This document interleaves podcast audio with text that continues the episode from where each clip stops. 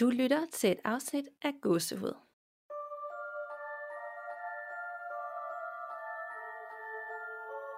Hej Nana, Hej Danika. og velkommen til episode 22. Yay. Det er lang tid siden, vi har siddet her sidst. Føles Ja. det som? Eller det er det jo. Det er det. Det er i hvert fald tre uger siden. Ja, nærmest mere. Ja, Eller, måske en måned næsten. fordi vi, vi var lidt på forkant her med sommerferien og optog Ja. to afsnit inden for en uge, sådan at vi hver især kunne holde ferie Ja. og slappe lidt af. Det skal der også være plads til. Præcis. Hvad lavede du for din ferie? Jeg var, jeg var bare i Danmark med familien. Jeg var på Fanø, og så har jeg været i Aarhus, hvor jeg kommer fra oprindeligt. Og så bare herhjemme i København. Og hvis jeg lyder sådan lidt nasal, så er det fordi, jeg har været syg med influenza den seneste uge. Ja. Men Hvordan har du klaret det? Det har været relativt godt vejr. Men nej, det har faktisk, jeg har været okay heldig med, at lige de dage, det har været værst, var der, det sådan regnede i København, så det var ikke ja. sådan, at jeg havde følelsen af, at jeg skulle ud. Nej. Men når man har influenza, så har man bare ondt af sig selv, så ligger man alligevel Ja. bare i sengen, så jeg lagde egentlig ikke rigtig mærke til så meget vejr udenfor. Nej. Men øh, ja, jeg kan godt høre, at jeg sådan lyder hæs og nasal, ikke? Ja, det er altså ikke min øh, rigtige stemme, det er bare lige den her uge. øhm, og dagens afsnit, inden vi sådan lige fortæller om det, det er jo faktisk din idé. Ja, det er det. Og øh, i dag der skal vi tale om overnaturlige væsener. Og øh, det er et emne, som jeg har glædet mig helt vildt meget til, fordi at øh, jeg har øh, altid elsket de her overnaturlige væsener og folklore og myter omkring de her væsener. Og det øh, mit yndlings af dem, det er Varulv, som jeg også kommer til at fortælle om senere i dag. Mm. Og jeg har set virkelig, virkelig mange film om varulve, og, øh, og især da jeg var yngre, gik jeg meget op i det. Jeg kan huske, der var sådan nogle film fra 80'erne, som jeg synes var vildt fede. Den ene hed uh, A Werewolf in, An American Werewolf in London, og den anden hed Teen Wolf med Michael J. Fox i. Og så da jeg, nu her, hvor jeg er blevet voksen, så lige pludselig var der den her serie, tv-serie på Netflix, som hed Teen Wolf, som jeg så blev helt obsessed med. Er den baseret på filmen? Ja, den er faktisk inspireret af den, den film der fra Nå. 80'erne, ja. Og øh, har også mange referencer til mange af de andre legendariske øh, varulvefilm. I så blandt andet også med nogle af varulvene i Teen Wolf-serien, der flytter til London og refererer til An American Werewolf in London. Så den er ret fed, ja. Ja. Jeg, har ikke, jeg, jeg kender ikke så meget til vareulve, eller har haft den samme Nej. sådan, eller set nogle vareulvefilm, eller Nå. haft en fascination, så jeg, jeg glæder mig til at høre mere. Hvis det er det, du skal tale om. Ja. Men emnet er væsener sådan generelt. Ja. Og da du foreslog det til mig, så var jeg sådan et, jeg sådan, det er jo godt nok bredt, ja. fordi for sådan et væsen, altså det kan jo være alt Ja, inden for den her overnaturlige præcis. verden. Så jeg var, det skrev jeg også til dig, jeg var sådan lidt, det kan være de her 10 ting, jeg kan Ja. tale om, ikke overhovedet ikke sådan afgrænse, hvad det skulle være, men du ved slet ikke, hvad jeg skal tale om i dag. Nej, jeg glæder mig sindssygt meget til at finde ud af det, fordi alle de forslag, du sådan skrev til mig dengang, var super fede, synes jeg. Så Ja. jeg glæder mig helt vildt meget til Og lidt i øst og vest. Men vi glemte helt at snakke om, at der var sket noget hyggeligt. Ja, det er rigtigt. Øh, for mig der er der ikke sket så meget uhyggeligt andet, end jeg er begyndt at psyche mig selv fuldstændig overdrevet ud. Øhm, og sådan begynder lidt at se syneragtigt. Ikke rigtige hallucinationer, men du ved, der hvor man ser ud af øjenkrogen, at der kommer en kat ind ad havedøren hjemme med min far, men der er ikke nogen kat. Og jeg sådan, ved det godt med det samme, men jeg er bare sådan, jeg synes bare, jeg har set den der kat ud af øjenkrogen. Den var der ikke. Nej. Og øhm, så var vi øh, på Arken, hvor de havde en filmfremvisning her i sidste uge. Og øh, mens vi sad der, vi var faktisk de eneste to, der var inde i at se den her film. Og så kom der et par stykker gående ind og ud af biografen. Øh, men det så vi jo hele tiden, fordi vi sad bagerst og var ellers de eneste to derinde. Og på et tidspunkt, så kigger jeg ned, og så kan jeg bare se, at der sidder en mand et par rækker foran os. Og jeg bliver ved med at kigge derhen, fordi at sådan, jeg kan ikke huske, der er kommet nogen mand ind og har sat sig der. Og så øh, er der bare ikke nogen mand, men jeg, altså, han er der bare, og så er han der ikke. Ej. Og jeg sidder og kigger, så altså, der har ikke været nogen, det har bare været en plet for mit øje, jeg har set eller sådan noget, men jeg, altså, jeg tror bare virkelig, min hjerne er i gang med at filme mig, det er vildt det er da lidt creepy at have sådan en fornemmelse af, der Ja. sidder en mand, nu sidder der ikke en mand, nu sidder han der igen. Ja, Måske bare lige omridset af manden bagfra. ja, det var virkelig underligt. Havde han en hat på? Havde han det? Nej, det tror jeg ikke. Jeg, Nej. jeg synes, at det var sådan en, en ja, en, tykhovedet skaldet mand, følte jeg, det var. Og det, det, det er meget bedre. Hvad med dig? Har du oplevet noget? Det, det har jeg faktisk ikke. Nej. Det er jeg faktisk glad for. Det er ligesom, Ja. ja. jeg gik på ferie, så pakkede jeg alt det overnaturlige væk. ind i skabet og lukket døren godt og grundigt, og så har jeg faktisk sovet rigtig godt, og oh, fedt. der har ikke været nogen ting, og det tænker jeg ligesom, nu fokuserer jeg ikke på det, så nu spiller mig ikke lige, det spiller mig ikke et pusle endnu. Nej, nej. Men nu, som at jeg har researchet her igen, så er det selvfølgelig stemning hjemme i stuen, når man sidder der alene, og den eneste, der Ja. vågner, skal sidde og søge på de her ting, og der er helt mørkt, så, øh, så kommer det hele tilbage. Ja, det gør det. Men jeg har til gengæld set en uhyggelig film. Eller, det er ikke sådan overnaturligt, men det er sådan en idé, jeg kunne huske på. Jeg har sådan har brugt tiden på, blandt andet, der har været hyggelig. Ja. Og det er en film, der hedder Escape Room, som er ligesom de der escape rooms, man kan gå ind i i adskillige byer verden Yes, over. det Jeg har ved ikke, har du været et i? stykker. Ja, Jeg har aldrig været det, men kender Ja, konceptet. jeg har lavet det tre gange faktisk. Jeg kunne godt forestille mig, at det kunne blive ret uhyggeligt. det kunne blive ret, det bliver ret uhyggeligt i den her film, fordi at her der øh, altså det er en masse forskellige personer, der er inviteret ind til den her special escape room, som er den vildeste nogensinde, Ja, og de har fået invitation, invitation på sådan en rigtig besværlig måde, hvor de skulle øh, knække en kode for at få lov til at få invitationen ud, mm, og så Mm, møder de op, ja. og så bliver det bare meget rigtigt ja. i den her escape room. Og, altså den er vildt godt lavet. Altså det er jo lidt det samme, det der med, at den samler nogle ligesom sovefilmene Ja, ja. nogle forskellige mennesker, som så skal, skal prøve at komme ud af det her sted. Men det er ikke sådan noget på den måde, hvor at Nej. det skal brutalt og save dit ben af og sådan noget. Altså Nej, slet ikke på den måde. Det er meget fedt. Det bliver lidt for meget nogle gange, synes jeg. Men der er rum, hvor at de, så bliver det til en ovn, der bare bliver varmere og varmere. Plus står de, ligesom de er inde i en kæmpe ovn, Okay. og så bliver det varmere og varmere og varmere, og så skal de ligesom løse øh, koden for at komme til næste rum. Så. Ja. kan det være, at de lige pludselig er udenfor, og der er en masse, øh, så bliver det bare koldere og koldere og koldere, og de er på sådan noget is, og der er vand nedenunder, og ja. Altså, det er vildt godt lavet. Den lyder virkelig, virkelig Ja. god.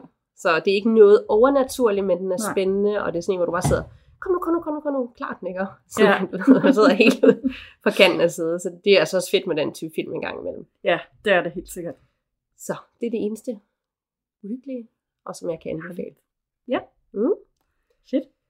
Men inden vi hopper til dagens emne, så vil vi gerne lige minde jer om, at I meget gerne går ind og anmelder os i podcast-appen, eller hvor man nu lytter henne. Ja. Det hedder vel bare podcast-appen. Ja. iTunes, et eller andet. Og man kan enten give en bunke stjerner, men man kan også godt skrive en anmeldelse. Og hvis man nu nyder at lytte med, og gerne vil give lidt til os, så vil en skriftlig anmeldelse gøre os super glade. Ja. For det betyder ret meget i forhold til hitlisterne og engagement derinde. Og der er 23 anmeldelser lige nu. Wow. Og det er, jo, det er jo godt. Men jo flere vi får, jo flere når vi ud til, og jo flere lytterberetninger får vi. Så jeg, Ja. tæ- jeg tænker, at vi skulle have en eller anden målsætning om, at inden vi optøjer næste gang om nogle uger, at så skulle vi måske se, om vi kunne nå 30. Det kunne være ret fedt, ja. Og man behøver jo ikke skrive en, En roman. 10 siders lang anmeldelse. Nej, det kan Man godt kan bare bare være skrive. kort og godt. Jeg nyder at lytte med. Ja. Godt podcast. Eller Yes. det er noget lort. Gør det bedre. Ja. Hvad nu vel? ja, hvad man nu synes. Eller Ja. Og hvis man øh, kender andre, der øh, kunne synes rigtig godt om det, og som også elsker at dele uhyggelige historier med hinanden, så sig det endelig videre til dem også, så de kan lytte med. Og eventuelt sende deres egne beretninger til os. det kunne være ret godt. Ja. Jeg fornemmer lidt, at der er, det er gået i gang, det der med omtale af vores podcast, hvor folk fortæller det videre. Jeg synes, der er mange, der kommer der finder vej til os, der siger, at det var en ven, der fortalte det, eller det var en bekendt, Ja. der sagde det, at øh, der var det her. Så Det er super fedt. ja, det er allerede i gang, og inde i Facebook-gruppen, der er vi lige knap 700 nu. ja. Og det, det lyder måske ikke af meget, men når det er en privat Facebook-gruppe, hvor alle på en eller anden måde er interesseret i det overnaturlige, og engagerer sig og deler Ja. ting og sådan noget, så er det altså enormt mange. det synes jeg også. Man kan godt føle, at man er den eneste i, øh, i hele landet eller verden, der sådan, man synes, man er lidt mærkelig, Ja. fordi man er fascineret af det. Og så lige pludselig så er man 700 mennesker, som bare synes, det er fedt at, at blive skræmt og, og læse om nogle uhyggelige ting. Ja, det er super fedt. Så skal vi gå til det? Ja, lad os det. Væsner. Og jeg ligger ud med min historie. Uh, trommelvivl. og jeg har valgt at tale om succubus og incubus. uh, Og som navnet måske antyder, så er det, det er ikke noget rart. Nej. Det, det ligger ligesom i, i det latinske ord. Og jeg har jo et eller andet med dæmoner.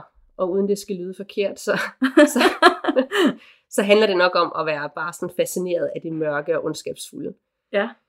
Fordi jeg tror jo på energier fra de afdøde, men Ja. dæmoner er sådan ligesom det næste uhyggelige skridt for mig, og det som skræmmer mig mest. Helt sikkert.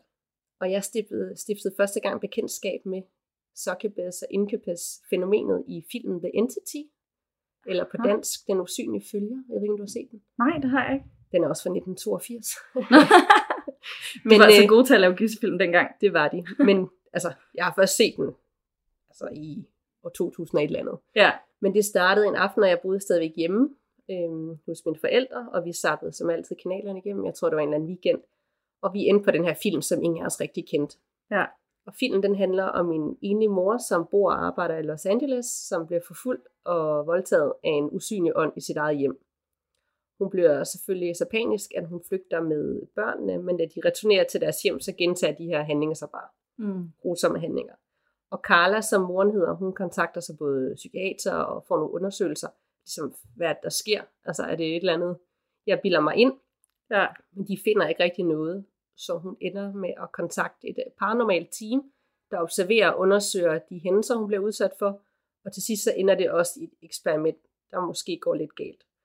Og uden at afsløre for meget, fordi det er faktisk en film, jeg vil anbefale folk at se. Det er en Ja. af dem, jeg husker allerbedst. Og Den lyder virkelig god. ja, mest uhyggelig, selvom den er fra 1982. Og jeg er ikke den eneste, der synes, det er så, øh, da jeg var ved at søge øh, på det her emne, at øh, Martin Scorsese, han synes, det er den, en af de mest uhyggelige gysefilm, han nogensinde har set. Okay. Altså over Ondskabens Hotel og Ja, mange, psycho, mange af de der klassiske. Den, den er på øh, det er noget top af en tre. blåstempling, må man sige. Præcis. Øhm, og jeg kunne selvfølgelig ikke sove, efter at have set den her. Jeg kan huske, at jeg var, måtte sove hos mine forældre. Eller, det var så åndssvagt, men- og det var selvom jeg var 14 år på det her tidspunkt. Men den der ramte bare et eller andet i mig, Nå, ja. ja. og var sådan helt anderledes end noget, jeg ellers havde set.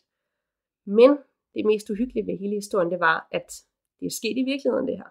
Nå, okay. Familien var rigtig, og hændelserne og øh, de eksperiment, de foretog sig, det, der foregik, det er alt sammen foregået i virkeligheden. Og den dag i dag bor Carla i Texas. Hendes rigtige navn er Doris Bitter, som den her film er baseret på. Ja, Og hun oplever stadigvæk, oplever stadigvæk besøg for den her dæmoniske ånd i dag. Dog i langt mindre grad end dengang. Og hendes børn har også overværet øh, de her angreb i hjemmet. ej, øh. Mm. Og det bringer mig så til det her succubus og incubus fænomen. For det, som øh, Carla hun mødte i filmen, og i virkeligheden var, var en incubus. Og en incubus er ifølge middelalderlige legender en dæmon, som i form af en usynlig mand enten forfører eller udnytter kvinder seksuelt. En succubus er så den kvindelige modsætning, og altså en dæmon, der udnytter eller forfører mænd seksuelt. Okay, ja. Så det er ret ulækkert og skræmmende, Ja. og en helt anden altså, liga inden for dæmoner. Mm. Og vidner om, at hvor meget magt nogle af de her, de kan have, hvis du er et sted i dit liv, hvor at, øh, man måske føler sig svag eller et eller andet. Ja, Øhm, og den, dengang, for det er ligesom noget, der har været kendt i mange, mange år tilbage, og langt før øh, Kristus øh, fødsel, så var det især øh, nonner, der blev angrebet, eller modsvarende munke. Øh, og hvis kvinderne blev gravide af overgrebet, hvilket de efter sine kunne, så kunne de ri- risikere at blive brændt levende, fordi det er jo ikke så godt, hvis man er nonnen. nej. Og det er ligesom det, de her urban legends, de siger. Om ikke andet, så er de dæmoner eller væsener, som går rigtig langt tilbage i historien, og har været en del af alle mulige fortællinger og bøger. Altså, Ja, de går ind under mange navne i forskellige, altså ligesom du var inde på i sidste afsnit med Mara ja, i øh, norske folketro, så er der også nogen, der mener, at en Mara kan påtage sig den her rolle, når man Ja. er i en paralyse og udnytte øh, folk. åh, ja. Ja. ja. Øhm, der er også savn om, at en incubus og succubus er den samme dæmon, som bare tager forskellige former og køn, afhængig af, om de angriber en kvinde eller mand. Mm. Så det er altså nogle, nogle væsener, der kan snyde øh, de fleste.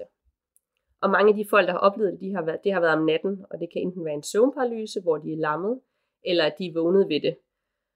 Og, men i den film, jeg omtaler, der sker det primært, når hun allerede er vågen. Det kan ske om morgenen eller eftermiddagen, så den er selvfølgelig meget aggressiv og på en helt anden måde. Og det er slet Ja. ja. ikke det, de fleste beretninger går på. Det er tit i, øh, om natten. Ja. Så der er også mange, der taler om, om det er en del af søvnparalysen, hvor man oplever noget, som egentlig ikke er der. Man nærmest kan føle det, ikke? ligesom man Jo. kan opmærke, at man bliver kvalt, eller der er nogen, der sidder oven på en og trykker på en. Ja. Men i det her tilfælde, der har det jo så bare været, hvor hun har været midt om dagen, eller kommet hjem fra arbejde, eller hvor hun er i hvert fald fuldt vågen og bevidst om, hvad der sker. Ja. Og hvor andre ligesom overværer det også. Og for lige at toppe dem, så har jeg fire uhyggelige facts med om netop den her type væsener, som man måske gerne vil være for, for uden, når man har hørt det. Øhm, fordi en incubus primært besøger sit offer om natten, så kommer ordet incubus fra det latinske ord incubo, som betyder et mareridt udledt af en dæmon. Okay. Og fordi en incubus-dæmon fokuserer på et specifikt offer, så er der rapporteret om nogle kvinder, som er døde af udmattelse, eller efter at have haft besøg af den her incubus igen og igen. Lidt ligesom, hvis nogen bliver besat mm. over en længere periode, så kan de jo også blive så udmattet sidst, at Ja. de ikke altså, til sidst dør. Ja. Og ifølge øh, nogle religioner, så vil en incubus dæmon eller en succubus øh, putte sit offer i en trance, så de ikke kan bevæge sig eller kalde efter hjælp. Og det tænker jeg også nogle gange hænger sammen med det der søvnparalyse Ja. Det lyder meget sådan. Det flyder sådan lidt sammen. Ja. Øhm, og ifølge et studie har så mange som 11% af folk haft en oplevelse i deres levetid, der minder om eller kan beskrives som et angreb af en incubus eller succubus dæmon. Men det her studie det beskriver også fænomenet som en del af søvnparalysen, hvilket kan give det høje tal, fordi Ja. ja. det kan være lidt svært at adskille for, for folk. Som andre ord, man ved ikke helt, hvad det er, eller hvad der sker, eller hvor mange, der har haft den her oplevelse. Nej. Men hvis du søger på nettet, så kommer der så mange beretninger om. Der kommer beretninger om, ligesom i, i filmen, med folk, der har oplevet det mod deres vilje, men der er også mange, som ligesom enten opsøger det selv, sådan hidkalder det, Okay. og indgår i forhold med det. Wow. Har du, jeg ved ikke, om du har hørt om hende, den engelske kvinde, som blev gift med sin, sit spøgelse, altså sådan helt legit, Nej. som er en gammel øh, pirat. Jamen, jeg skal prøve, er, Ej, hun er jo interviewet på shit, tv mand. og alt muligt. Øhm, og det endte med, at øh, hun var så tilfreds med det, at så ville hun slet ikke have nogen forhold til mænd længere. Hun var bare i forhold med ham, og de blev gift og sådan noget. Og det har hun øh, blevet interviewet til med alle mulige tv-kanaler og, og skrevet om og sådan noget. Nå. Og ikke fordi, at hun sådan, nu skal jeg tjene penge på et eller andet, fordi hun, Nej. hun er helt overbevist om, det er det, der sker, og det, og det det. Ja, det er hendes liv nu. Ej, hvor trist. ja. altså. Og det er der faktisk mange online, som enten er interesseret i det, eller er sådan spændt på, og hvad det vil sige, og ja, det er lidt som om, at så hvis de er et sted i deres liv, hvor de ligesom er nysgerrige på det, og måske et dårligt sted, Ja. så kan en tilsvarende ond ting også udnytte det, og så få magten over den på en eller anden måde. ja. Ligesom med ham med dukkerne. Ja. I dukkeafsnittet, hvor at, at dukken til sidst nærmest fik magten over, han ikke kunne lægge den fra sig, han hele tiden skulle have den med sig. Ja. Øhm, så jeg har en beretning med, som altid, Ja. som handler om mødet med en potentiel incubus. Og den starter sådan her. Det her det er historien om, hvordan troen på det overnaturlige gjorde mig sårbar og modtagelig over for et greb af en dæmon, men også hvordan jeg bragte det her væsen tilbage i mit hus, og hvordan jeg slap af med ham igen. Jeg vokset op med en kristen tro, og jeg tror stadig ikke på Gud. Jeg er måske ikke en fuld praktiserende kristen, men jeg har mine egne livserfaringer, for det bekræfter mig i, at han eksisterer. Jeg ved, at Gud er på min side, og med hans hjælp kan jeg fortsat kæmpe min kampe. Jeg skriver det her for at advare alle om faren med incubus og succubus væsner eller andre dæmoniske væsner, der indgår i seksuelle forhold eller udnytter mennesker. Det hele startede et sted i mit liv, da jeg begyndte at se tv-shows omkring ghost huntings. Jeg blev hurtigt betaget af det overnaturlige. Jeg mødte en ældre kvinde på et website for paranormale aktiviteter, og vi blev venner. Kvinden sagde, hun havde skillige spøgelser i, i sit hjem, og hun både så og talte til den. Hun sagde, hun var et medium. Jeg var åben for at tro på hende med udgangspunkt i det sted, jeg var i livet. Samtidig så nød jeg hendes selskab, så jeg planlagde at besøge hende i hendes hjem. Efter jeg ankom, tog min ven mig med hen til et ældrehus ved siden af hendes eget, som havde været efterladt i mange år. Hun tog mig med ind i huset for at få den fulde oplevelse, og det må man sige, jeg gjorde. Min ven fortalte mig, at det spøgelse, der hjemsøgte stedet, var et spøgelse af en mand, der dræbte sin nabos børn. Jeg kunne fornemme, at ånden ikke værdsætter, at jeg dømte ham for hans handlinger. Da jeg blev sur på ånden og den smerte, han havde forvoldt, forvoldt andre, så smed han en stationær computer efter mit ben. Min ven var foran mig, så det kunne ingen måde være hende, der prøvede at skræmme mig. Jeg begyndte for alvor at tro på min ven, da jeg tog flere billeder igennem en luftskagt. Noget fortalte mig, at jeg skulle kigge ned, og det var der, jeg tog billeder af mandens ansigt. De endte alle med at blive ret uhyggelige billeder af noget, der ikke lignede et menneske. De næste par dage følger jeg mig ovenpå, især efter at have set og været et hjemsøgt hjem. Jeg nød dagene med min ven, og jeg havde ingen idé om, hvad der ventede mig. På dag 3 lå jeg i sengen og var klar til at sove, og det var der, jeg følte noget nærme mig under dynen. Det føltes egentlig fint, og jeg havde det godt i øjeblikket. Jeg havde ingen idé om, hvad der skete, men det fandt jeg hurtigt ud af dagen efter, da jeg fortalte min ven, hvad der var sket. Min ven fortalte mig, at hendes hus var hjemsøgt af et spøgelse ved navn Romoan, en soldat, der døde på grunden i krigen mellem Frankrig og indianerne. Hun fortalte mig også, at hendes svigersøn var blevet angrebet af en kvindelig spøgelse i samme hus, hvorfor jeg begynder at undersøge fænomenet nærmere. Igennem hele mit ophold blev spøgelset hos mig. Min ven optagede ham endda tale til mig. Jeg stillede ham spørgsmål for at få ham til at reagere, så vi kunne fange på lydoptagelser, og vi fik ham på båndet to gange. Da vi lyttede det igennem, kunne vi høre en stemme på båndet sige, I love you. I selve rummet, jeg boede i i huset, hørte jeg også en enkelt aften, før jeg gik i seng, en stemme, der fortalte mig, at han elskede mig. Jeg troede klart på, at han var et spøgelse, men i dag tror jeg, det var en dæmon. Jeg troede på min vens historie om spøgelse fra krigen, men en del af mig forstod ikke, hvordan et spøgelse kunne få sådan en magt, at han kunne lave et seksuelt overgreb på en menneske. På min sidste dag spurgte min ven mig, om jeg ville have spøgelse med hjem. Jeg svarede i sjov, selvfølgelig, jeg tager lige spøgelse med hjem. Hun svarede, seriøst, du kan sagtens få ham med hjem. Bare fortæl ham klart og præcis, du vil have ham med. Og det gjorde jeg så en eller anden grund. Jeg sagde, Ramon, det er okay, hvis du vil med mig hjem. Da jeg kom hjem, fastsatte jeg højlydt husreglerne og bad ånden om ikke at besøge mig, når min mand var hjemme. Selvom jeg egentlig gerne ville føle den følelse, jeg havde følt før, kom han aldrig til mig. Ikke en eneste gang siden jeg sov i min vens hus. Det var den mærkeligste følelse. Jeg vidste, at han var der, fordi han havde vist sig for mig gennem spøg og leg. Han lavede konstant mærkelige lyde og slukkede og tændte lyset. Jeg erkendte hurtigt, at jeg havde brug for mere information, så jeg startede med at lave Google-søgninger, hvor jeg blev bekendt med Incubus og Succubus væsener. Det beskrev præcis det, jeg havde oplevet tidligere. Som jeg læste videre, gik det op for mig, at mit spøgelse ikke bare var et spøgelse. Det var en dæmon. Derfra fik jeg kun negative vibes med ham i den hjem. Han begyndte endda at blive decideret ondskabsfuld, og jeg følte en tilstedeværelse, der ikke var rar. Så da jeg fandt en præst, der kunne hjælpe, så hedkaldte jeg ham. Efter han var der, så var jeg fri igen for de dårlige følelser, men desværre så kom de for nylig tilbage igen. Jeg er bekymret, men i det mindste ved jeg, at jeg har Gud på min side. Til alle jer, der hedkalder dæmoner og spøgelser, vær forsigtig. Du tror måske, du har styr på det, men det har du ikke. De styrer showet, og du kan blive fanget i deres leg. Jeg føler, at det er min mission at informere andre om Incubus og Succubus væsener. Jeg gjorde mig selv sårbar i troen på spøgelser, og jeg tror inderligt på, at det var grunden til, at en Incubus kom ind i mit liv. Når alt kommer til alt, var det efter, at jeg begyndte at være betaget af det overnaturlige, at jeg blev angrebet. Så det, det er jo ligesom os, vi jo også øh, ser Ghost Adventures og opsøger det overnaturlige. Og... Ja, og jeg kom sådan til at tænke på en, der skrev ind i Facebook-gruppen til os her for ikke så lang tid siden, og spurgte, om man kunne være sådan mere disponibel over for kontakten til den anden verden, når man, når man lyttede til det. Og, øh, og det, det ved vi jo ikke med sikkerhed, uh-huh. øh, men det er noget, vi også selv har snakket rigtig meget om, om, om man kan blive det. Og jeg tror, at det kan man godt. Det tror jeg også. Altså det er det jo ude i ekstremerne. Ja. Og det er også en, der har været måske et sårbart sted i sit liv, og nærmest bedt om at få en ja. og med hjem. Altså, ja, ja. Men ikke forstået alvoren, eller måske gjort det lidt i sjov, og synes, det var lidt, det var lidt vildt, fordi hun var betaget af alt det der overnaturlige. Vi vil gerne se et spøgelse, vil gerne dokumentere det hele. Ja. Og samtidig, hvis det er en uh, incubus, der måske på en eller anden måde har fået en magt over hende, eller vækket hendes interesse, så hun selv synes, det var spændende. Ja. Det er ligesom det, der går igen.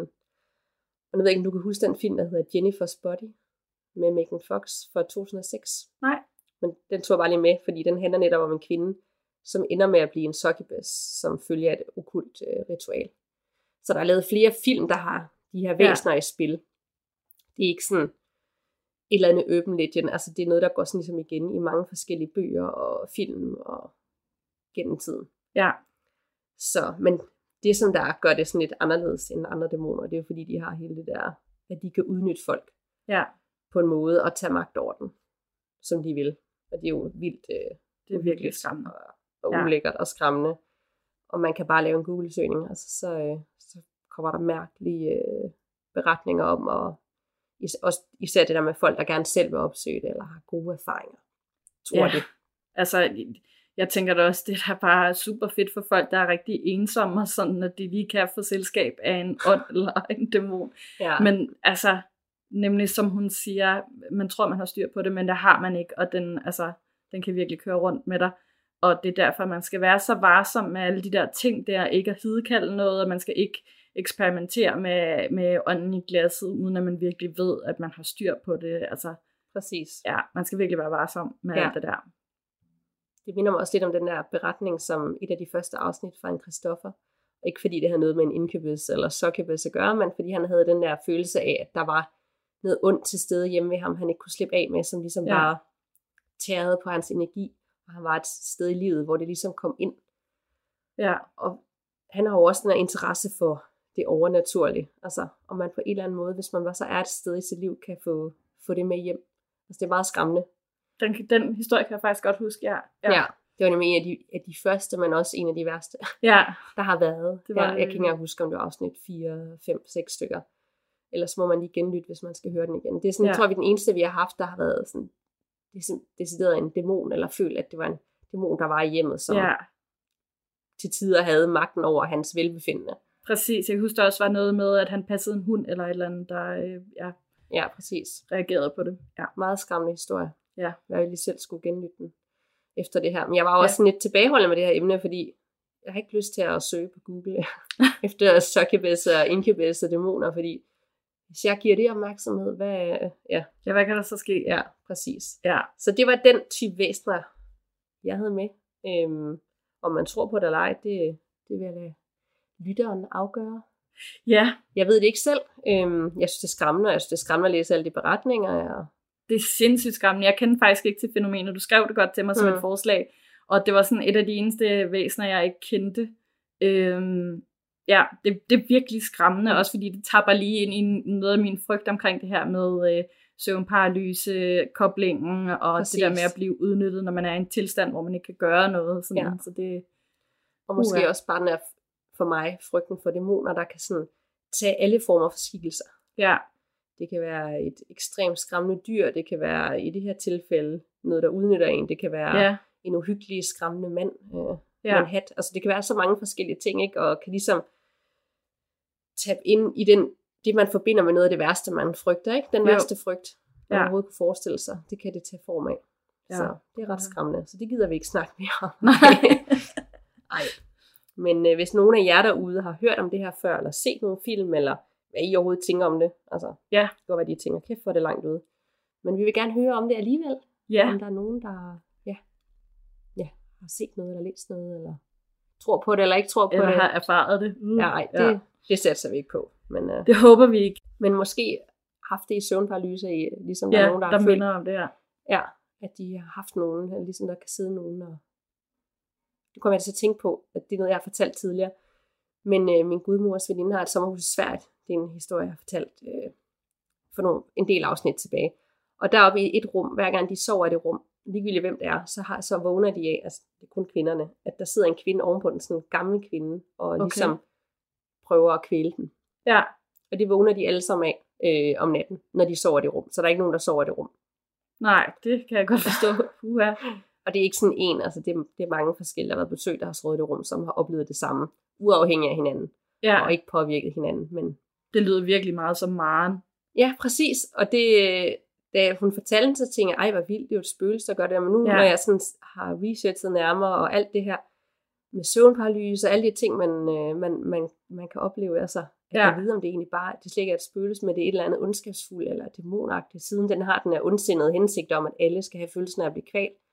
Ja, ej, men det er også det, altså fordi der er alle de her logiske forklaringer på, hvad det er, og især med søvnparalysen, ikke? Øh, det er fordi, at der sker det og det i din. Mm. hjerne, og du er igennem det og det stadie af din søvn, øh, og så videre.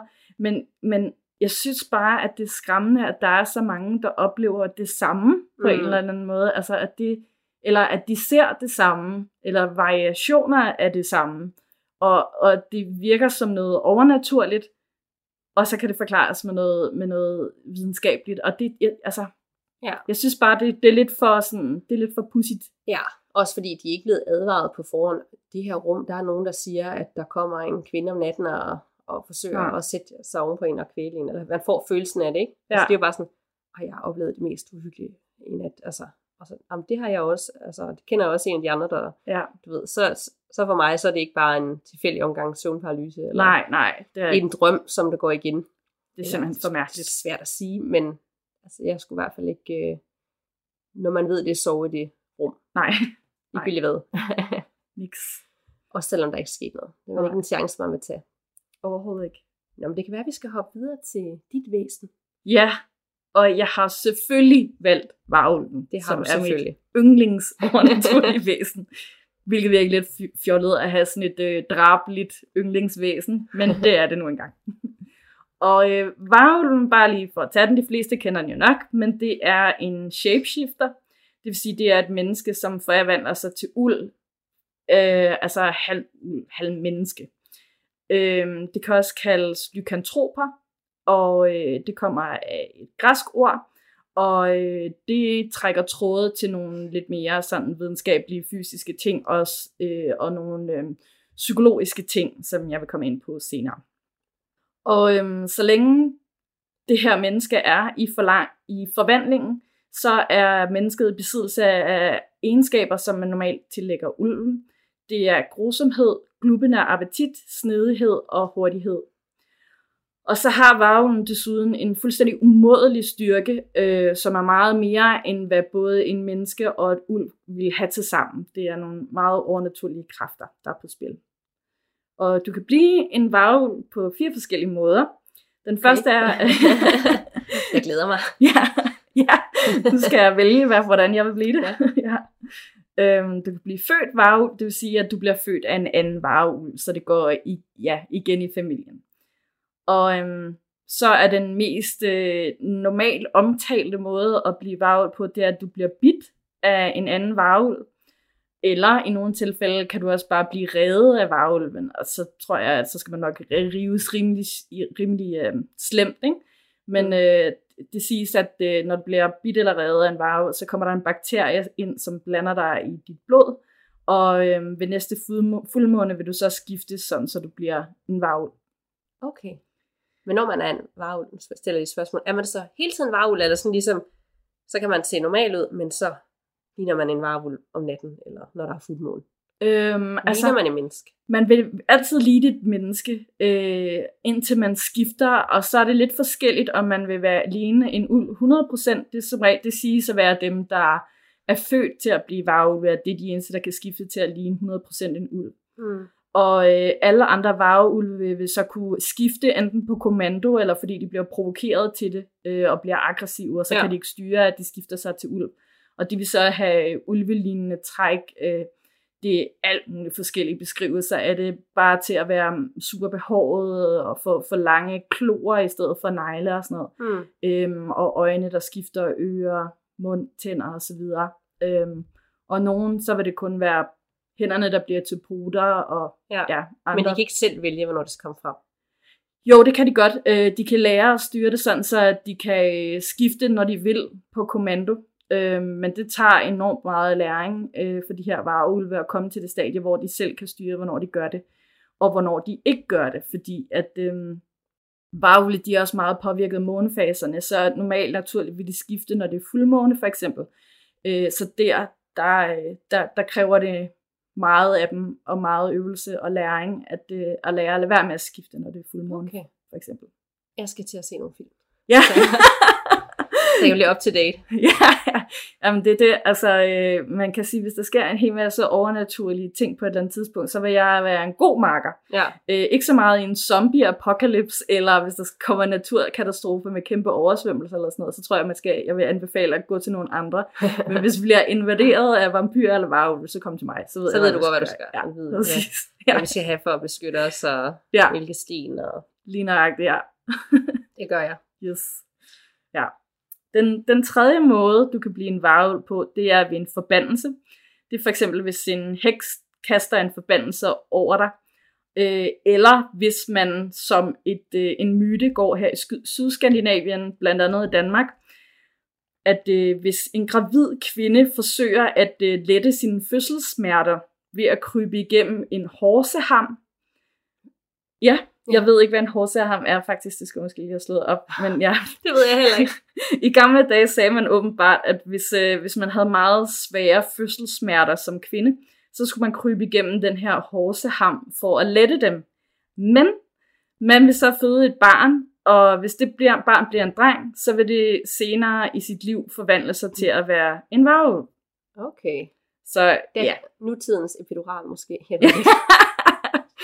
ja var ikke. præcis. Og så er mine børn bare doomed. ja. Nej, det håber jeg heller ikke. præcis. Nej, men den, den sidste måde, det kan blive en varv på, det er, hvis du indgår en pagt med djævlen. Og øh, det, er, det gør du ved at indgå en aftale med en dæmon, øh, som giver dig en magisk salve. I Frankrig primært var det en magisk salve, man fik. Og i Tyskland, der sagde man, at man fik et øh, ulveskinsbælte, som når man tog det af, så, øh, så kunne man så forvandle sig til en varv, når man ville. Okay. Men øh, der meldes faktisk ikke rigtig noget om, hvad djævlen og dæmonen her får i bytte for det. Det Mm. kommer først senere. Det er altid sjælen eller et eller andet. Det plejer det at være, men altså, man kan kun, øh, man kan kun blive menneske igen, hvis man er blevet forvandlet af en heks, og hun så hæver den her forbandelse. Eller hvis du nemlig har indgået den her djævlepagt, øh, men så sælger du din sjæl i bytte mm. for at blive menneske igen. Så hvad de ligesom skal have for, at man i det hele taget først kan, kan blive til varvel, det ved jeg faktisk ikke. Nej. Spændende. Men det kan jo være selvfølgelig, at det er en, en fælde, at det Ja. sådan first one's always free-agtigt. Mm. Øh, yes, yes, Men vi får ved, du kommer her. tilbage Ja. og fortryder big Og så time. har vi din sjæl, præcis, ja. Ellers så kan man også øh, blive vampyr i stedet for, fordi at øh, så skal man bare blive bidt af en vampyr, når man er Ja. i sin menneskeform, så, øh, så bliver man til en vampyr i stedet for en varv. Så det kan man jo gøre, hvis man er Team Werewolf i stedet for Team Vampire. Ja, Team Twilight. det er mig. Lige det var det i hvert fald. Ja. Var du øh, Edward, eller øh, hvad var det, han hed? Øh, Jacob? Jacob. Ja. Men Jacob, først er jeg jeg håret røg. Ja, ja. Same. ja. Ja, Ja, men øhm, som sagt er varulven også meget påvirket af månen. Øhm, og øh, for det første så var det jo som nævnt, at, øh, at, at hvis man er blevet bit, så er det der, man skifter til at blive til en varulv. Det er ved første næstkommende fuldmåne. Og i det hele taget, så er varulvens kræfter også øh, stærkest. Og det er der, hvor at de sådan altid vil skifte til deres varulveform og komme ud og jage. Så det er sådan set der, hvor de er farligst i det hele taget ved fuldmåne. Og jo stærkere den her fuldmåne er, for eksempel hvis det er en supermåne, eller en blodmåne, eller ved en fuld solformørkelse ved fuldmåne, så, øh, så bliver varulvens kræfter også stærkere, ligesom forstærket af, af de her tendenser. Okay. Ja. Man siger, at man godt kan spotte en varulv, mens den er i sin menneskeform. De siges at have en øh, tæt og kraftig behåring, og unibrows sættes for eksempel altid i forbindelse med varulve. Og øh, de er stærkere og ofte mere aggressivt anlagt end de fleste andre mennesker. Og ofte så er de enspændere eller færdes kun i flok med andre folk, som minder meget om dem, eller som opfører sig ligesom dem. Og i det sidste tilfælde her vil der så være tale om, at de er i et wolfpack, det vil sige i en ulveflok, øhm, og fungerer som, som fungerer på samme mm. måde, som ulveflokke fungerer generelt. Øh, de har en rang og en funktion i den her gruppe, og lederen af flokken er den stærkeste selvfølgelig, jeg vil kalde sin alfa. Hans hund vil kalde sin luna. Og efter dem kommer betaer, som er de stærke krigere, krigere i gruppen, og så øhm, kommer omegaerne, der træner til at blive betaer, og så videre, og så videre, og så videre. Ja. Ja. Det er meget sjovt med Luna, at hun hedder det om i forhold til månen og alt den der. Ja, Alt er altid koblet op på månen. præcis. Jeg har ja. sovet dårligt om det. Er det månen? Det, fu- var det fuldmåne i net, ja. Han opfører sig skørt. Var det fuldmåne? Ja. Ja. ja. Men øhm, der er flere ting, du kan gøre for at beskytte dig selv mod varulvene. Og øhm, for det første, så er det selvfølgelig bedst at holde sig indendørs, når månen lyser klart, og især når det er fuldmåne. Hvis du alligevel må og skal ud, så skal du omgående søge ly og beskyttelse, hvis du hører et ulvehyl. Det siges, at varulven kun kan dræbes med sølv, for eksempel med øh, kugler af sølv i en pistol, eller en dolk af sølv, eller et øh, træspyd, hvor at øh, spidsen er øh, lavet af sølv, men så skal du jage den direkte ind i hjertet på den. Du kan også beskytte dig med øh, to forskellige planter.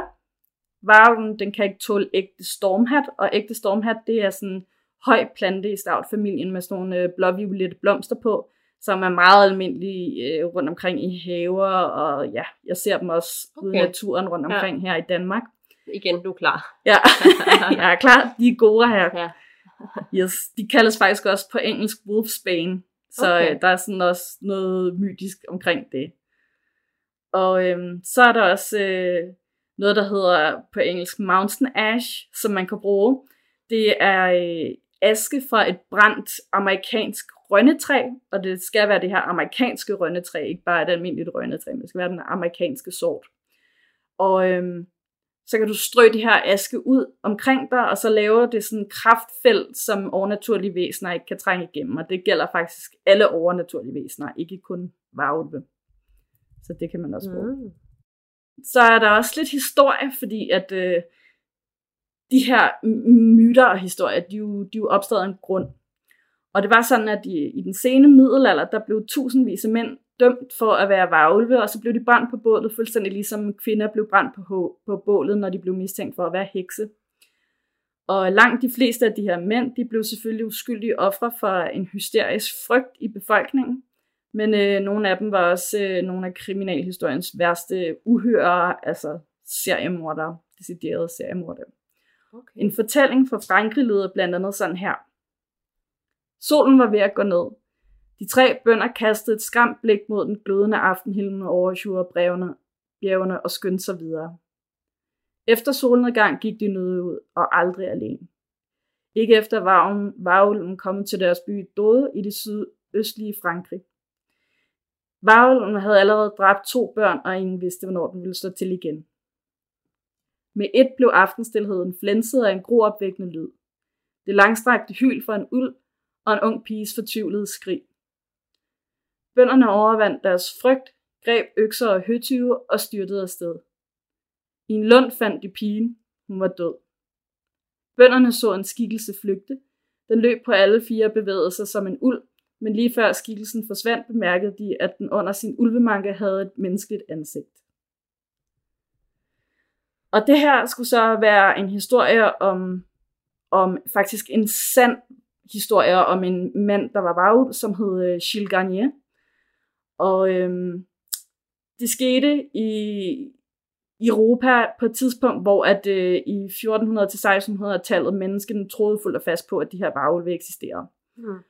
Og det vil så sige, at teologer og jurister forfattede alle mulige meget dybtegående afhandlinger omkring øh, varvene og dens eksistens, mens den frygtsomme befolkning blokerede dørene i deres huse om natten og søgte ly for de her varulve. Og øh, en af de her varulve var så altså Gilles Garnier. Og øhm, det er en sand historie, skal lige øh, virkelig understreges, fordi jeg har fundet det her inde på historienettet, og der er kilder på det hele, så det, den er altså god nok. Og øhm, Gilles Garnier, han var kendt som eremitten fra Dole, den her franske by. Han var beskrevet som en sky enespænder, som undgik kontakt med andre mennesker. Han var mager og bleg med et filtret fuldskæg og buskede øjenbryn, der voksede sammen. Lige siden det første barn var forsvundet i byen, havde indbyggerne mistænkt ham. Men de havde ingen beviser, ikke før de lokale bønder så ham flygte fra den dræbte pige ude i Lunden. Og midt i november 1573, så forsvandt endnu et barn. Det var en 10-årig dreng. Og øh, han blev fundet flere dage senere af lokale, og han lå død på en mark. Hans ene ben var revet af, og nogen havde gnavet i hans lov. Hej. Ja. Og nu fik befolkningen nok. Gilles Garnier blev pågrebet og ført til, ført til magistraten, øh, som var en slags dommer i rets, retssystemet dengang. Og øh, de har faktisk bevaret retsprotokollerne fra, fra sagen dengang. Altså, og det her er de ægte retsprotokoller for den gang, der så er oversat fra fransk, siger, det er bevist, at nogle dage efter St. Michaels dag angreb Gilles Garnier en pige på 10-12 år ved vingården de Châtenay, omkring en halv mil fra Dole. Garnier havde øh, ulveskikkelse, da han gjorde dette. Han dræbte pigen med sine hænder, som ligner poter og tænder, og trak hende ind i, i uh, de la skoven her klædte han hende af og spiste grådet af kødet på lår og arme. Noget af kødet tog han med hjem til sin kone Apolline, som, boede, som han boede sammen med i saint Bruno nær Amang. Og, men også lidt synd, hvis der var nogen, der har set det, men de har ikke helt styr på, at det var ham. Nej, altså... Jeg tænker ligesom med hekse. Jamen, hun, jeg Præcis. har set hende udføre øh, heksekundskaber, og så bliver hun brændt levende, fordi det er nok. Ja, Lige nøjagtigt. Altså, det er jo frygteligt, fordi det er jo bare sådan noget masse hysteri, der er opstået af frygt, så man begynder bare at pege Det fingre. kan jo godt være, der har været en ulv i skoven, som har et eller andet dyr, eller et eller Ja. andet, som har fået fat i nogle børn. Lige nøjagtigt, altså der kan være rigtig mange grunde til det her, og der står faktisk også forklaret der, hvor jeg har fundet den her historie, øh, hvordan juraen ligesom var i det dengang, at, øh, at da, det, da det startede, eller da de her my- myterhistorier om varulven startede, der øh, havde man stadig en romersk lov, der ligesom gjorde, at øh, kætterne, eller dem, der angav folk til at være hekse og varulve og andre overnaturlige væsener, øh, hvis de ikke kunne bevise, at, at de var det, så, øhm, så blev de selv straffet, og Ja. måske brændt på bålet. Men øh, sådan med det kristne øh, indtog i Europa, så blev den her lov omstødt til, at, at, at alle bare frit kunne beskylde andre for det, uden at der var nogen konsekvenser mm. for det. Og så var det bare, det tog fart med, at folk bare blev dræbt, ikke? Præcis, så kunne det være, at de synes, sådan, de var lidt misundelige, eller Ja, de var, der var et eller andet ja, der gjorde, at vi, vi skulle gerne af med, med ham der. Det er ham, Præcis. der gjorde det. ja. Det var ham, der gjorde det. Ja. Forfærdeligt. Ja. Ja. Ja, og øhm, ja, det her dokument, som man har fundet, øh, retsdokumentet, det fortsætter sig med en masse øh, andre af Garniers ugerninger. Han var anklaget for at have dræbt og lemlæstet fire børn i løbet af efteråret 1573. Og øh, Garnier tilstod alle de her forbrydelser og forklarede, at hans motiv var sult. Han havde indgået en pagt med en dæmon, som gav ham en magisk salve, der kunne forvandle ham til en ulv. Og sådan blev han i stand til at fange mennesker og dyr, når sulten kom over ham. Schill blev dømt som kannibal og varvel, og han blev brændt på bålet. Som en del af den her djævnepagt fik varvlen en magisk genstand, som forårsagede forvandlingen, og i Garniers tilfælde var det altså, og det var det typiske Frankrig, den her salve, som var det mest almindelige middel i Frankrig. I det andet store europæiske varulveland, som var Tyskland, det var her, man indbyggerne mente, at, at varulven fik et bælte af ulveskin, som når de så tog det af, så forvandlede Mm. de sig. Og øh, man sagde også, at når franske varulve skulle forvandle sig til et menneske, så rullede de sig i dugvort græs eller svømmede i en sø. Og i Tyskland behøvede de bare at tage deres bælte på igen, ifølge den overtro, de havde der. Og øh, de her varulve, de kunne antage forskellige former, men oftest for, for, forestillede de skræmte mennesker sig, at det drejede sig om en næsten fuldstændig forvandling til en ulv, selvom ulven var større, stærkere og vildere end en normal ulv. Øh, desuden beholdt den sin menneskelige intelligens og snuhed. Øh, I nogle tilfælde havde varulven menneskelige øjne, og andre gange manglede den halen. Dette skyldtes ifølge den kristne lærer, at djævlen kun var i stand til at skabe ufuldkommende vennes, men væsener i modsætning til Gud. Og så var der en anden franskmand, som hed Jacques Roulet, som blev anklaget for at være avl i 1598. Og øh, her forklarede man, at hans hænder forvandledes til ulvepoter, mens hans hoved blev normalt. Og øhm, to kvindelige varulve, Claudia Gillard og Penel Gagnon, blev af vidner beskrevet som halvt dyr, halvt mennesker. Galliard fik overkrop og ulvekrop og menneskefødder, mens øh, Gallion fik behåret hænder i stedet for poter. Og de blev begge to henrettet øh, under en kæmpestor varulveforfølgelse i øh, Jura nær de franske alber i 1598. Ej, hvor det langt ud. Det er fuldstændig vanvittigt. Præcis det samme som øh, heksejagten. Ja, Jeg vidste slet ikke, at der havde været den samme med vareulve, at det var en jagt og Nej. udryddelse, altså som det har været med hekse. Det vidste jeg slet heller ikke. Øh, nej, jeg, jeg ved ikke, om det har været fordi, at... Øh, ja, det, det ved jeg ikke, fordi at amerikanerne et eller andet sted har været bedre til, til at tage den op, og at det alligevel er blevet til, USA er blevet til så meget senere end Europa, Ja. at det ligesom er noget at gå i glemmebøgerne. Her, man hører heller ikke så meget hekshistorierne om her fra Europa. Nej, det er, det er mere rigtigt. sådan Salem og, ja, ja. det er til USA. Så måske er det derfor, at det ligesom er blevet glemt lidt. Ja, det kan godt være. Ja, jeg anede det nemlig heller ikke. Som regel blev de mistænkte varulve udsat for grusom tortur, før de tilstod øh, de her absurde anklager. Og øh, ofte angav de andre varulve i håbet om selv at få en mildere straf. Og de nye mistænkte blev så ligeledes tortureret, indtil de tilstod og angav endnu flere varulve. Og øh, sådan kunne rene varulve-epidemier udvikle sig, For eksempel blev 10 mennesker henrettet i Shura-området i 97 til 98, altså 1597 til 98. 1997. 1997 til 98. Og i øh, Sydtyskland, der blev 15 dømt og brændt øh, på et år fra 1629 til 1630. Så det er øh, ja, en kæmpe stor gruppe af mennesker.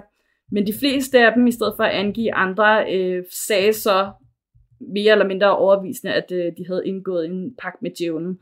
Og jeg tænker, at nogle af dem har gjort det for ikke at angive andre falsk for at være varulve, og ligesom bare har taget, at jeg har ikke nogen vej ud af det her, så jeg kan lige så godt bare sige, at det var en pagt med djævlen. Ja.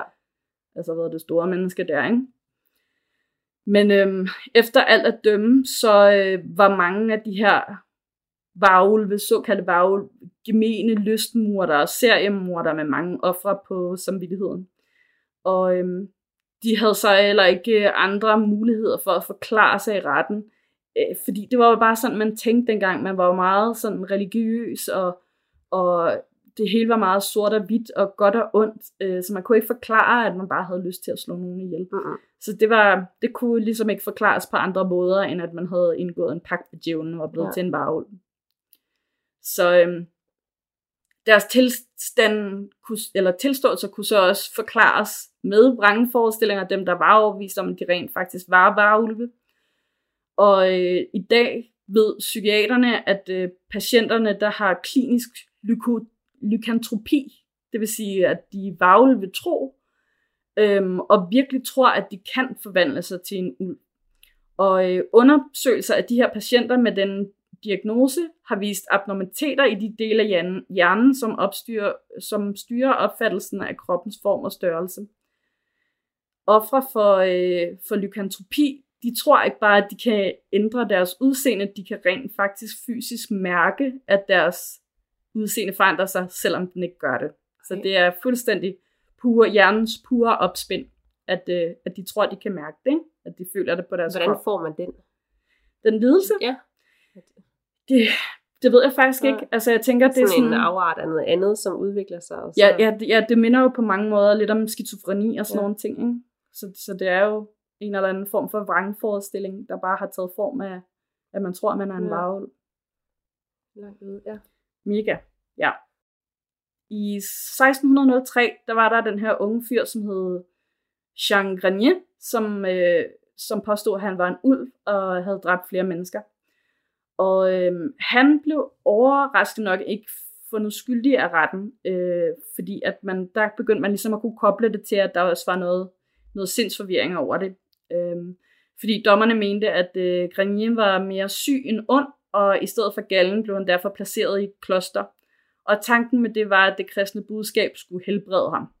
Men øhm, ifølge hans vogter og psykolog, som besøgte ham i klosteret, så havde det kun en meget lille effekt. Øh, fordi han har noteret i sine journaler, at øh, han var lidende af vækst, sky og uvillig til at se nogen i øjnene. Hans øjne lå dybt og var urolige. Tænderne var lange og fremstikkende. Neglene var sorte og nogle steder slidt bort. Hans sind var fuldstændig tomt. Han synes ud af stand til at forstå selv de enkleste ting. Han fortalte om, hvordan han tidligere var løbet rundt i skoven som en ulv, og han sagde, at han fortsat kendte begæret efter råt kød, særligt for små drenge. Ondskaben og lysten til menneskekød havde stadig et godt tag i den unge mand, som havde sagt, at hvis han ikke havde været spærret inden, ville det ikke have taget ham lang tid, før han havde smagt det igen. Han forklarede, at djævlen havde besøgt ham to gange i klosteret, men han havde, han havde drevet ham bort med korsets tegn.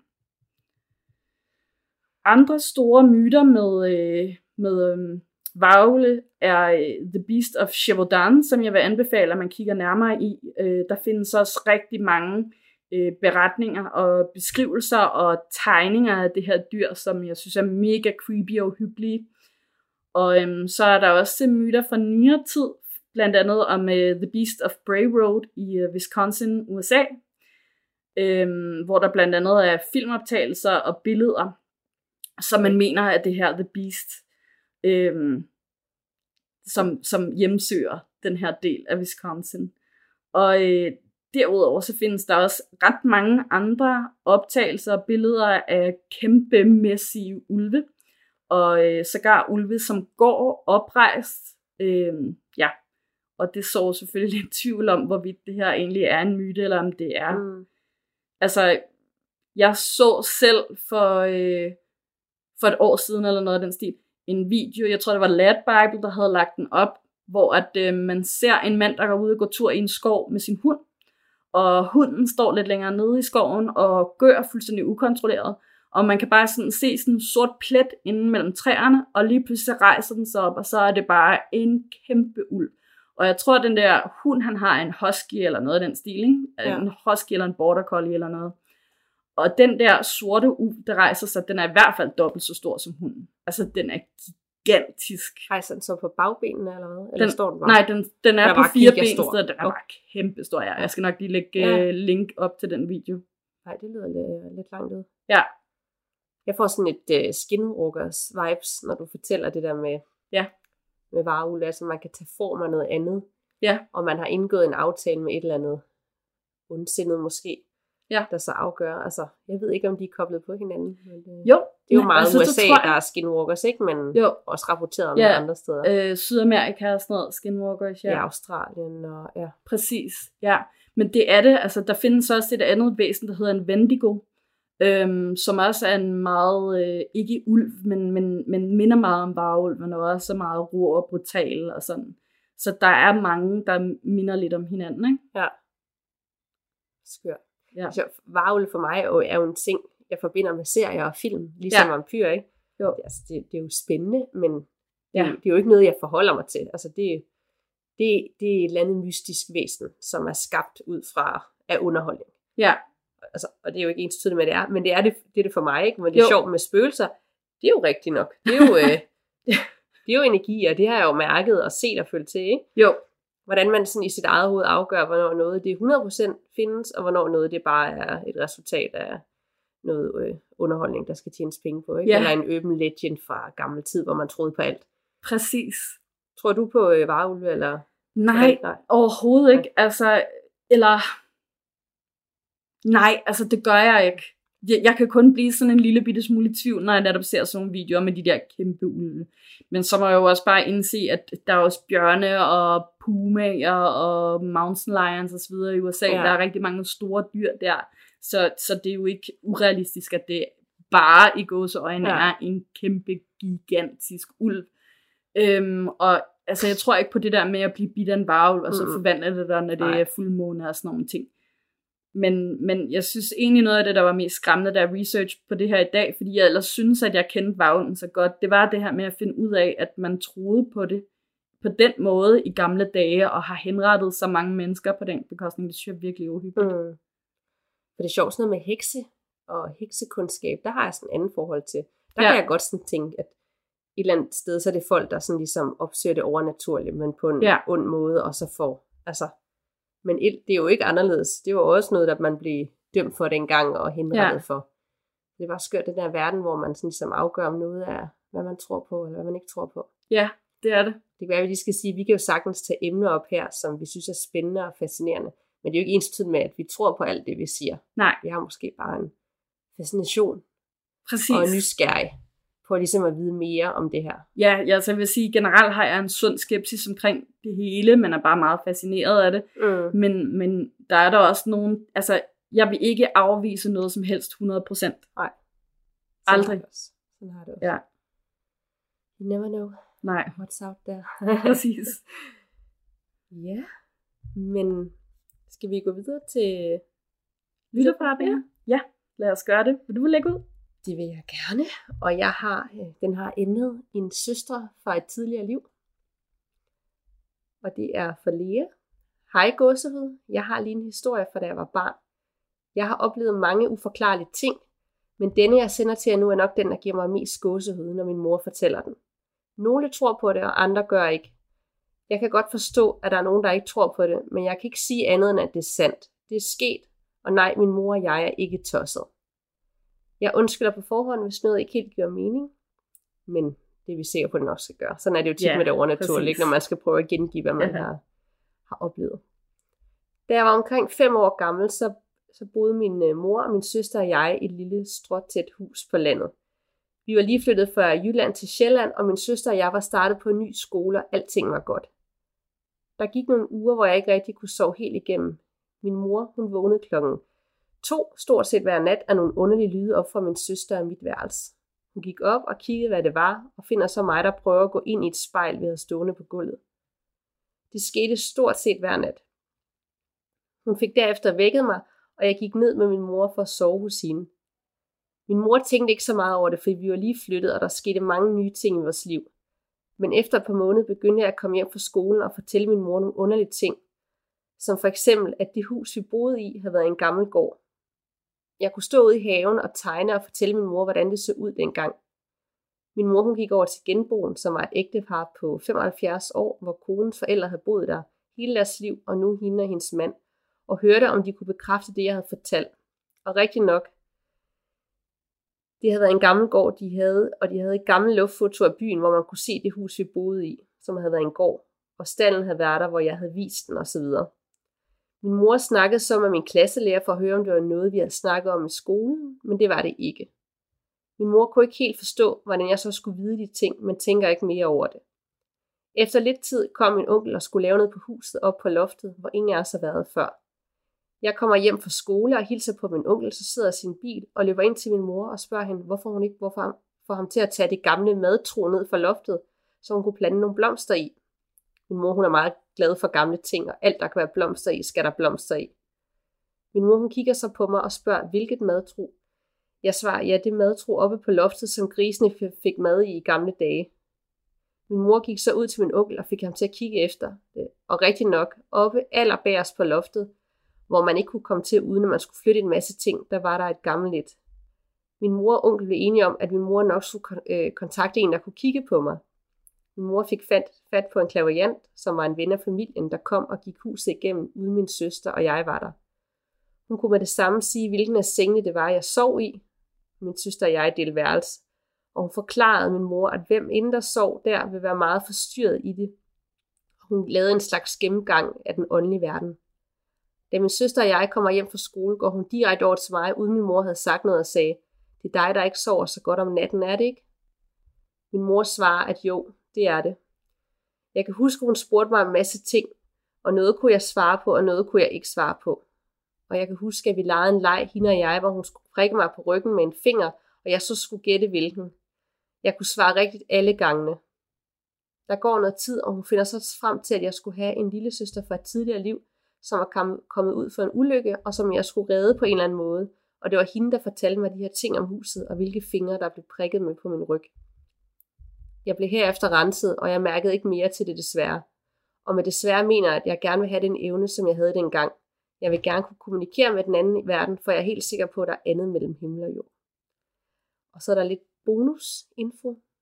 Øhm, vi blev boende i huset et par år og finde ud af, at den gamle bondemand, der havde boet i huset, havde lagt sig til at sove og sove stille ind, og først blev fundet fire uger efter i sin seng. Og den seng stod det samme sted som min mors seng. Ham mærkede vi aldrig til, men det er lidt klamt og super sørgeligt at tænke på, at der har ligget en mand i fire uger, uden nogen har savnet ham. Og undrer sig over, hvorfor han ikke var blevet set i så lang tid.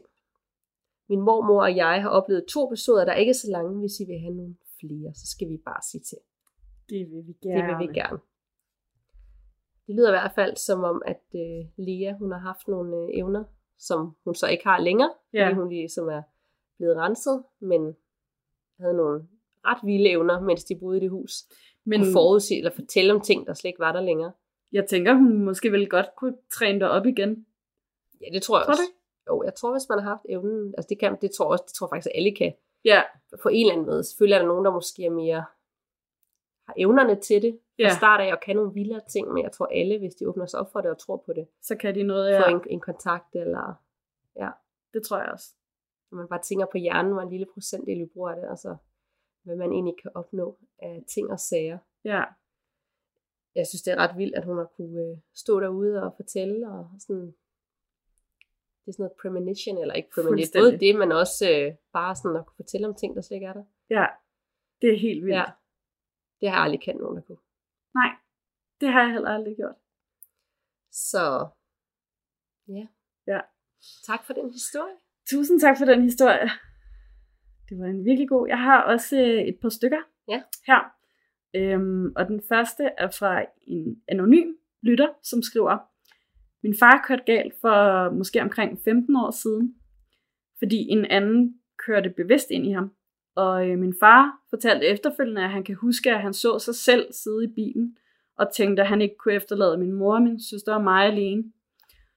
Og efter det, så sidder han så igen i bilen og har så mange smerter i sin krop. Jeg bliver ofte rørt, når jeg hører ham fortælle historien, fordi jeg tror på, at min far han var ufatteligt tæt på at dø, men bestemte sig for, at det ikke var endnu. Lægerne fortalte, at de ikke turde love ham, at han kom til at gå normalt igen, men i dag, der går han fint, og sidste år løb han 10 km og kan stå på ski og alt muligt. Nej, det er sådan en mirakel. Ja, det er sådan virkelig Ja. nærdødsoplevelse, ja. også at se sig selv udefra, og så beslutte sig for, at det er ikke nu, jeg skal dø. Så tak for den historie, ja. kære lytter, og giv din far et kæmpe kram, fordi hold kæft, er han også bare sej, Mm. han kan alt det igen Ja. efter den oplevelse. Så det, det er rigtig sejt. Og så er der en anden anonym historie. Øh, for omkring 10 år siden flyttede vi til et hus lidt uden for Silkeborg. Der var et stort hus med en stor kælder, hvor der var både gildesal og en lejlighed i. Og begge mine forældre havde kontor i kælderen også. Det lyder som et kæmpe hus. Ja, det gør det jo. Ja. Min far fløj paraglider, og hans øh, motor og hans kammeraters motor stod i kælderen, og ofte så lukkede kammeraterne sig bare ind og lavede noget på de her motorer. Ofte lød det som om ting faldt på gulvet fra kælderen, og det undrede mig ikke, fordi det var nok bare hans venner, der arbejdede dernede. Indtil jeg så en dag kunne se, at deres biler ikke var der. Mine forældre skulle senere skilles, og øh, de var stadig gode venner og boede sammen i huset et stykke tid. Men øh, efter min far flyttede ud og var i hans nye lejlighed en nat, var min søster og jeg og min mor alene i huset. Min søster sover, og jeg er gået i seng og prøver at lægge mig til at sove, og min mor nede i stuen, men pludselig spiller der høj musik. Jeg tænker, at det måske er det min mor, eller noget udenfor, og min mor kommer ind til mig og fortæller, at musikken spiller i kælderen, og at hun godt tør gå derned, hvis jeg går med. Fedt! Vi går derned, åbner døren ind til gildesalen, og musikken spiller virkelig højt, men der er helt mørkt. Min mor tænder lyset og slukker musikken. Vi skynder os op igen, øh, og jeg sover inde hos hende den nat. Vi har senere snakket sammen i familien om huset, både min søster og jeg, og vi har begge hørt ting falde på gulvet i kælderen og følt, at der var nogen, uden at der var det. Min far har oplevet, at lyset tændte og slukkede, hvorefter han bad, hvad end det nu var, om at stoppe, hvilket det så gjorde. Jeg er så glad for, at vi flyttede fra det hus. Det kan jeg godt forstå. tak for jeres podcast, og for at skræmme livet af os alle sammen. altså, hvis man bor i et hus, hvor der er en gildesal, Ja. så er det bare red flag. Det er det. Gildesal og kælder, og gildesal i kælder. Oh my god. ja. Og så har jeg også øh, lige et par kort fortællinger fra øh, en lytter, som hedder Line, som har skrevet ind. Og hun skriver, nu har jeg lyttet med et stykke tid, og har længe overvejet at fortælle min egen lille historie. Min mor og jeg boede tidligere oven på en bank, i de gamle kontorer med personalekøkken og med mere. Og da der kun var et soveværelse, fik jeg det, mens min mor så sov inde i stuen. Mit værelse var den gamle bankdirektørs kontor, mange år tidligere, og det var tit, at jeg kom ind til lugten af cigarrøg. Hverken min mor eller jeg ryger. Jeg fandt så ud af, at hvis jeg sagde, goddag her, kan jeg få dem til at rydde udenfor, så gik der 10 minutter, og så var, næ, så var lugten væk. I starten troede vi, at det var naboen i den tilstødende bygning, vi kunne lugte, fordi han røg nemlig meget, men selv efter han døde, fortsatte det. Så det må næsten Ej, have været ej, den gamle ej. direktør, der... Øh, Det er vildt nok, det bare kan blive hængende. ja, Altså, præcis. At det bare, det er kun når man ser, det er også noget, man kan dufte eller lugte i det her tilfælde. Ja, og heldigt, at han var så høflig, at han bare sådan tænkte, nej, ja, fint nok, så Ja, går jeg ud jeg og lader mig. i fald. og øhm, Line, hun skriver også, I snakkede i, tidligere, i et tidligere afsnit om følelsen af at have oplevet noget, inden det er sket. Min mor har flere gange oplevet noget lignende, blandt andet da hun som 12-13-årig var i Spanien med sine forældre og sin lillebror. De er på bilferie og skal finde hen til et overnatningssted, men kan ikke finde vej. Pludselig får min mor følelsen af, at hun har været der før, hvilket hun altså ikke havde, og hun siger det så til sine forældre. De tror ikke helt på det og snakker videre, mens de fortsat leder efter den rigtige vej. Min mor siger så pludselig, vi skal dreje til venstre her, og begynder at give, øh, give hvad hedder det, øh, ja, retninger. Mm, ja. ja. Og ganske rigtigt kunne min mor hele vejen hen til stedet, selvom det var første gang, hun var der, og ikke havde kigget på noget kort inden da. De er hverken første eller sidste gang, hun har oplevet det, og jeg har ofte også selv haft den samme følelse. Tak for en god podcast. Hilsen Line. Det var lige to øh, Ja, forskellige. Men der er igen den der med at kunne forudsige ting. Eller, altså, ja, det er også jeg ved det er den følelse, jeg har haft nogle gange overhovedet ikke i den her liga, hvor jeg kan sidde og dirigere vej i Spanien. nej, Øhm, nej. Det er sådan virkelig den avancerede udgave af det, ikke? Fordi Ja. jeg har også haft de der små déjà vu, hvor jeg Ja, bare var sad et øjeblik og tænkte, at det havde jeg og det har mange mennesker jo nok. Ja. Fordi man laver mange af de samme ting, Ja. måske. Men her, der tænker jeg, der er en, der, der har været der i tidligere liv. Ja, Måske. Der er i hvert fald noget der. Men jeg er vild med manden, der er øh, den rygende mand, Ja, som lige går væk og tænker, fint nok. ja der er sådan lidt en madman over det, sådan høfligt. Ja, ja. Ja, det er en gentleman. ja det er det virkelig. og så den historie, Anna havde med gildesalen og de der lyde, altså, og Ja. ja. musikken i gildesalen midt om natten. Jeg kan lige se det for mig, at man bare pludselig før er der helt stille, og så lige pludselig så er der bare ekstremt højt musik. Og hvad er det for noget musik? Hvad er det der yeah. eller er det sådan noget gammeldags øh, musik? Ja, Og så skal man ind og slukke det? Og, Ja, fordi der er også jo forskel på, hvad for noget musik det er, så er det jo hyggeligt, ikke? Ja. Det minder mig sådan lidt om det der meme med, um, why is it always some 1800 ghost that ja. sings us a hymn or something, Ja. Instead of a 2007 ghost screaming, it's Britney, bitch. ja. det er altid mere uhyggeligt, når det er den type. ja, det er det. Det er rigtigt nok. Altså, det er jo aldrig sådan nogle topmoderne spøgelser med Nej, i topmoderne tøj og musiksmag. Og... Præcis.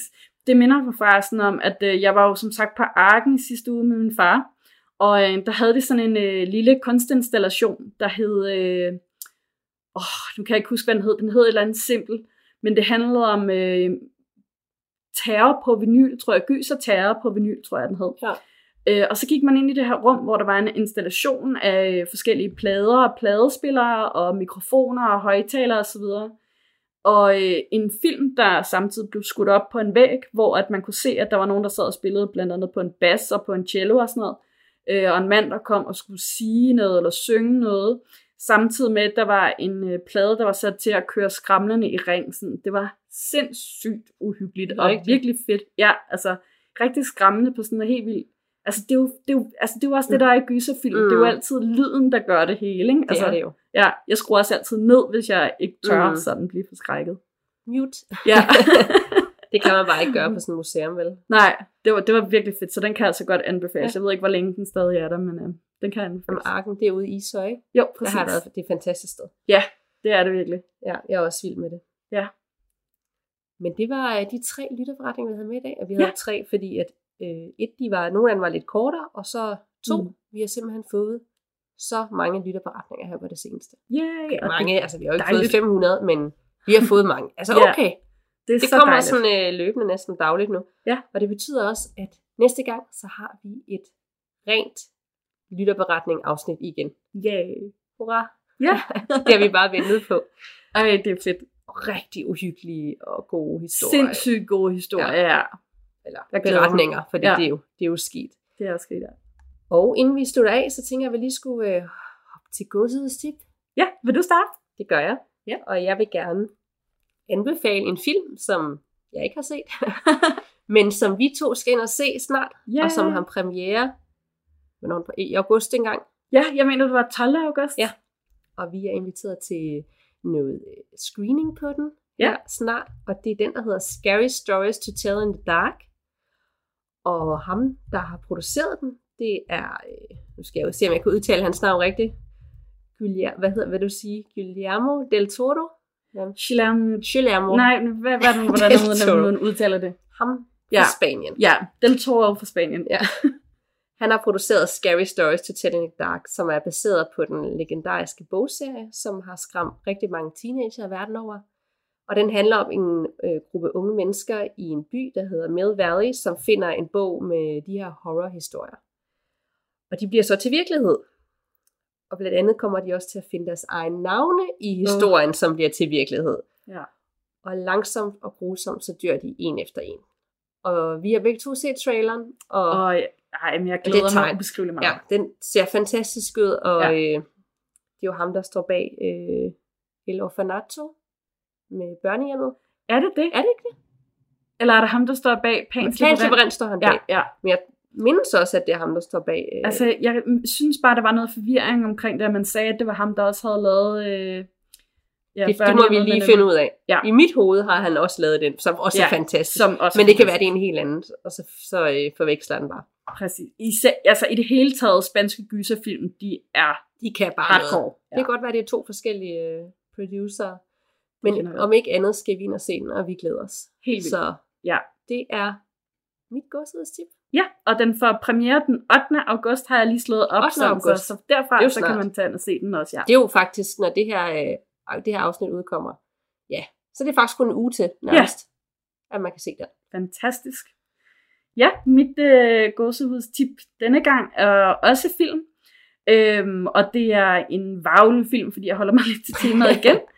og øh, den hedder Cursed. Det er en øh, film, som øh, handler om en bror og en søster, der er ude for et biluheld, hvor de er ved at køre noget ned, eller der er en kvinde foran dem faktisk, der, der kører galt. Og øh, de stopper for at hjælpe hende, men så ser de, at hun bliver slæbt væk af et kæmpe dyr.